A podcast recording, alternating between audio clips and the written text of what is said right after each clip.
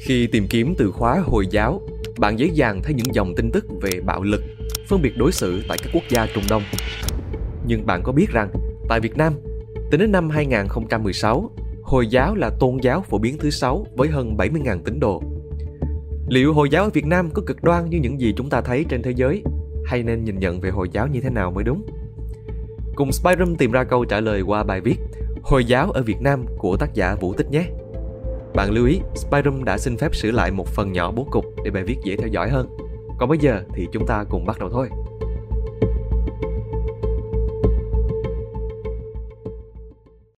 Lịch sử Hồi giáo.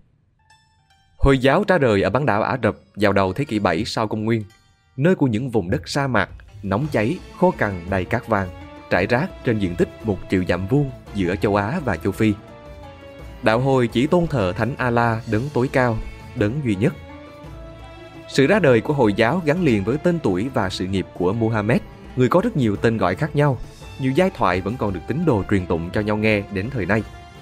Người mặc khải, giáo chủ sáng lập Hồi giáo, nhà tiên tri, nhà truyền giáo, nhà quân sự kiệt xuất dù chưa trải qua nơi đào tạo quân sự nào, nhà lãnh đạo bẩm sinh. Muhammad được tín đồ Hồi giáo vô cùng ngưỡng mộ, tôn vinh ông là thiên sứ cuối cùng của Thiên Chúa và là giáo chủ tối cao. Muhammad xuất thân từ một bộ lạc ở Mecca, một côi cha từ nhỏ, hào hiệp hay bên vực những người yếu thế. Theo truyền thuyết, năm Muhammad bốn mươi tuổi, khi đang ở trong một hang động mà hiện nay đã trở thành thánh tích, Muhammad chìm trong giấc mơ gặp một sứ giả của Thượng Đế hiện ra truyền đạt thần dụ, khải thị cho ông chân lý từ Thượng Đế. Không chỉ một lần mà nhiều lần sau, ông càng mơ và chiêm nghiệm nhiều giấc mơ huyền bí. Thiên thần Gabriel đã thì thầm vào tai ông những lời truyền dạy của Thượng Đế mà sau này trở thành kinh Quran, thánh kinh quan trọng duy nhất của tín đồ theo đạo Hồi. Từ đó, Muhammad bắt đầu thực hiện sứ mạng của mình. Ông đi truyền bá lời của Thượng Đế tại Mecca. Tuy không biết đọc và viết, nhưng bù lại, ông được ban tặng khả năng thuyết phục, nói chuyện trời phú. Có giai thoại kể rằng, khi nghe ông giảng đạo mà nhiều người cảm thấy quên cả đói, nhiều người đi theo ông cũng vì lý tưởng mà ông theo đuổi. Thế nhưng, ông lại vấp phải sự phản đối vô cùng mạnh mẽ của giới quý tộc Mecca và những người theo tín ngưỡng truyền thống vì những giáo điều mà ông truyền giảng đi ngược lại tín ngưỡng của họ. Năm sáu trăm mười lăm, Muhammad cùng khoảng vài trăm tín đồ Hồi giáo đã rời khỏi Mecca đến thành phố Medina, ngày nay thuộc Ả Rập Saudi. Ông được các tín đồ đón tiếp nồng nhiệt, trở thành lãnh tụ của phần đông người dân thành phố này. Năm sáu trăm hai mươi hai, Muhammad tuyên bố thành lập nên nhà nước Hồi giáo đầu tiên trong lịch sử, từ đó tiến hành các cuộc viễn chinh thống nhất các bộ lạc Ả Rập, đưa thế giới Hồi giáo do ông lập nên trở thành một chính thể hợp nhất. Sau khi Hồi giáo ra đời, cùng với việc xây dựng lực lượng, tôn giáo này phải trải qua thời kỳ đấu tranh quyết liệt, kết hợp những cuộc thánh chiến với những hoạt động chính trị và ngoại giao. Cùng với bộ ba công thức là thanh gươm, vó ngựa, kinh Koran, Muhammad và những người Hồi giáo đã chinh phục được thành Mecca và truyền bá Hồi giáo đến vùng này. Muhammad cùng những người anh em Hồi giáo xây dựng Mecca thành thánh địa. Đến nay, nơi đây vẫn là thánh địa trung tâm của Hồi giáo. Sau khi chinh phục thành Mecca, đội quân của ông tiếp tục mở rộng thánh chiến để mở rộng thế giới Hồi giáo. Năm sáu trăm ba mươi sáu, Hồi giáo bắt đầu những cuộc viễn chinh, mở đầu cho một thời kỳ truyền bá Hồi giáo sang các quốc gia khác. Đến thế kỷ mười một, Hồi giáo trở thành một tôn giáo ảnh hưởng rộng lớn, thống soái các quốc gia dân tộc từ Địa Trung Hải đến Vịnh Ba Tư. Nhờ tài năng lãnh đạo xuất chúng của Muhammad và tinh thần của những người Ả Rập, những bộ lạc du mục nhỏ ở vùng sa mạc đã trở thành một đế chế Hồi giáo rộng lớn và hùng mạnh trong suốt thời kỳ trung đại và trở thành một trong ba tôn giáo lớn nhất, ảnh hưởng nhất của thế giới ngày nay, gây dựng lên nhiều đế chế ở nhiều vùng đất khác nhau. Hiện nay, Hồi giáo là tôn giáo có tín đồ đông nhất thế giới với hơn một phẩy năm tỷ người, có mặt ở hơn một trăm quốc gia trên tất cả các châu lục. Indonesia là quốc gia có số lượng tín đồ theo Hồi giáo đông nhất, với ước tính hơn hai trăm triệu người. Hiện nay, trên thế giới chủ yếu có hai dòng Hồi giáo chính, Sunni và Shia. Hồi giáo ở Việt Nam. Hồi giáo truyền vào khu vực Đông Nam Á khá sớm, khoảng thế kỷ mười hai. Nếu so với các khu vực Hồi giáo khác trên thế giới, thì việc truyền bá Hồi giáo vào Đông Nam Á chủ yếu bằng con đường hòa bình qua những thương nhân Ả Rập, Ấn Độ và Ba Tư. Thế kỷ đầu sau khi ra đời, Hồi giáo phát triển nhanh như vũ bão thông qua các cuộc chiến tranh. Tuy nhiên, khi chinh phục được Ấn Độ, đoàn quân Hồi giáo đã mệt mỏi, lại đứng trước biển cả mênh mông đã cản bước tiến quân các chiến binh Hồi giáo đến khu vực Đông Nam Á. Vậy nên, Hồi giáo đành phải truyền bá đến đây qua các thương nhân và các giáo sĩ. Chính sự du nhập và phát triển bằng con đường hòa bình lại từ nguồn Hồi giáo Ấn Độ vốn đã dung hòa với văn hóa Ấn Độ, nên Hồi giáo ở khu vực Đông Nam Á thường bị pha trộn với tín ngưỡng, phong tục tập quán địa phương. Điều này khác hẳn với những nơi Hồi giáo bành trướng bằng những cuộc chiến tranh chinh phục. Cũng như vậy, Hồi giáo ở Việt Nam có liên hệ với văn hóa của người Chăm nên ít chịu ảnh hưởng của tư tưởng chủ nghĩa Hồi giáo. Islam, tên tiếng Anh của Hồi giáo, khi truyền bá vào Việt Nam được gọi là đạo Hồi hay Hồi giáo. Trong những sách sử Trung Hoa xưa, đạo Islam được gọi là Hồi Hột giáo vì nó được truyền vào Trung Hoa thông qua một bộ lạc thuộc dân tộc Hồi Hột, nên người Trung Hoa gọi Islam là đạo Hồi hoặc Hồi Hột giáo.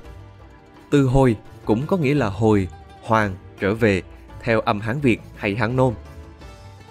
Theo số liệu Tổng điều tra dân số năm hai nghìn không trăm mười chín của Tổng cục Thống kê, thì tính tới năm hai nghìn không trăm mười chín, cả nước có hơn bảy mươi nghìn tín đồ theo đạo Hồi, đứng thứ sáu trong cả nước, xếp sau Công giáo, Phật giáo, Tin lành, Cao Đài, Hòa Hảo, phân bố chủ yếu ở các tỉnh An Giang, Ninh Thuận, Bình Thuận và ở cả thành phố Hồ Chí Minh và Hà Nội. Phần lớn, đa số và hầu hết người Chăm đều theo đạo Hồi, có số lượng tín đồ đông nhất cả nước.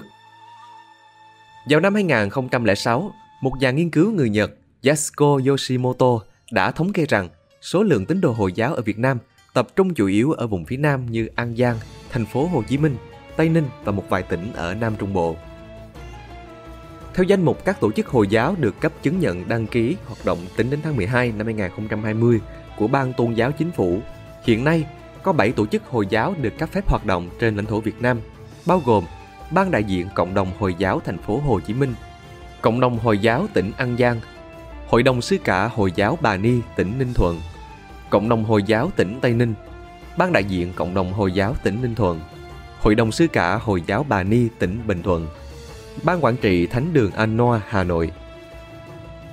Về lịch sử du nhập của Hồi giáo vào Việt Nam, các nhà nghiên cứu khác nhau đưa ra những quan điểm khác nhau về vấn đề này. Giả thuyết đầu tiên là có thể từ thế kỷ thứ mười, Hồi giáo đã được truyền vào đất Chiêm Thành, Vương quốc Chăm Ba Cổ, thông qua các thương nhân từ Trung Cận Đông đem vào, gây ảnh hưởng nhất định trong đời sống tâm linh người Chăm Ba. Nhưng theo sử liệu, thời kỳ đó, Hồi giáo không phát triển ở vùng đất Chăm Ba. Có lẽ vì lòng sùng tín thần thánh Bà La Môn giáo và Ấn Độ giáo còn rất mạnh, tập tục, lễ nghi cùng chế độ mẫu hệ đã bén rễ ăn sâu, trở thành truyền thống trong xã hội Chăm Ba, trải qua hơn ngàn năm không dễ gì thay đổi. Vì vậy, ở Vương quốc Chăm Ba Cổ vào khoảng thế kỷ mười lăm, Hồi giáo chưa phải là tôn giáo chính thống của người Chăm. Giả thuyết thứ hai thì cho rằng Hồi giáo được du nhập vào Việt Nam muộn hơn, từ khoảng thế kỷ mười lăm, khi mà giao thương đường biển trong khu vực Đông Nam Á phát triển. Vậy nên, nhiều nhà nghiên cứu cho rằng con đường Hồi giáo du nhập vào Việt Nam không phải là đường bộ từ Trung Đông mang vào, mà phải là đường biển từ các thương nhân và giáo sĩ qua sự giao lưu tiếp xúc văn hóa, đặc biệt là ở vùng đất Mã Lai, Ấn Độ, khi mà các vương triều Hồi giáo đang cai trị ở đây. Nhiều nhà nghiên cứu cũng đồng tình với luận điểm này vì cho rằng văn hóa Hồi giáo của người Chăm giống với nền văn hóa Hồi giáo ở Mã Lai hơn là ở vùng Trung Đông, cái nôi của Hồi giáo. Nhưng có thể khẳng định, vào khoảng thế kỷ mười lăm đến thế kỷ mười sáu, trong quá trình giao thương đường biển giữa các nước Đông Nam Á, một bộ phận cư dân Chăm Ba đã tiếp xúc với người Malaysia, Indonesia và đã bắt đầu tìm hiểu Hồi giáo ở các nước đó. Nhiều người Chăm bỏ tôn giáo truyền thống, đạo Bà La Môn để theo Hồi giáo. Khi tiếp thu được tôn giáo mới, những người Chăm này quay về nước để truyền lại cho đồng bào mình. Từ đó, Hồi giáo có chỗ đứng đáng kể trong cộng đồng cư dân Chăm Ba. Và chính thời điểm này, sự giao hòa giữa đạo Islam và đạo Bà La Môn đã sản sinh ra một nhánh Hồi giáo mới của người Chăm, đó là Chăm Bà Ni tại miền Nam Trung Bộ, đặc biệt là ở Ninh Thuận và Bình Thuận. Theo Hội đồng Sứ cả Hồi giáo Bà Ni tại tỉnh Ninh Thuận, thì Bà Ni không phải là đạo mang tên Bà Ni, mà Bà Ni là tín đồ của Hồi giáo Chăm Ba, cũng giống như tên quốc tế Muslim là tín đồ của Islam. Một số người tại Ninh Thuận, Bình Thuận thường hiểu lầm Bà Ni là đạo tên Bà Ni, Chăm Bà Ni là người Chăm theo đạo Bà Ni. Đây là cách hiểu sai, không đúng hay không chính xác, vì trên thế giới không có đạo nào tên Bà Ni. Từ đó, Hồi giáo ở Việt Nam cũng được chia làm hai dòng chính là Hồi giáo Chăm Islam tập trung chủ yếu ở An Giang và các tỉnh phía Nam, và Hồi giáo Chăm Bà Ni tập trung nhiều ở vùng Nam Trung Bộ. Những năm cuối thế kỷ mười tám và đầu thế kỷ mười chín, vùng Sài Gòn giá định mở rộng giao lưu buôn bán với một số quốc gia phương Tây, từ đó trở thành trung tâm buôn bán của Nam Bộ. Các thương nhân đã thu nhận người Malaysia, Indonesia, Ấn Độ theo Hồi giáo. Tuy nhiên, cho mãi đến cuối thế kỷ mười chín, khi Nam Bộ bị Pháp chiếm đóng, quá trình giao thương với bên ngoài ngày càng phát triển, thì nơi đây mới thu hút nhiều người Malaysia và Indonesia nhập cư hơn. Ngoài ra, trong khoảng thời gian Pháp thuộc, ở Gia Định cũng xuất hiện một bộ phận người Ấn Độ, Pakistan có tín ngưỡng Hồi giáo, là những thương nhân làm nghề buôn bán tơ lụa, đồ gia vị cho những tiệm buôn, quán ăn. Đó là nguồn gốc hình thành cộng đồng cư dân ngoại lai theo Hồi giáo ở thành phố Hồ Chí Minh cho tới ngày nay. Nhiều người đánh giá rằng, cộng đồng Hồi giáo ở phía Nam, người chăm Islam là những tín đồ theo đạo Hồi nhiệt thành hơn cả. Lý do là bởi vì họ không bị pha trộn và bị ảnh hưởng bởi truyền thống Ấn giáo như người Chăm Bà Ni, vốn được cắm rễ lâu đời bởi nền tảng văn hóa truyền thống Chăm Ba cổ. Trang phục của hai dòng Hồi giáo Chăm Islam và Hồi giáo Chăm Bà Ni cũng rất khác nhau. Trang phục mặt phía trên của đàn ông Chăm Islam là áo, phía dưới là xà rông. Ngoài ra, họ còn phải đội mũ cả khi ra khỏi nhà lẫn khi ở trong nhà. Mũ của người Chăm Islam giống với người Mã Lai, cũng là đặc điểm dễ nhận biết nhất của người Hồi giáo. Còn mũ của người Chăm Bà Ni thì khác hoàn toàn.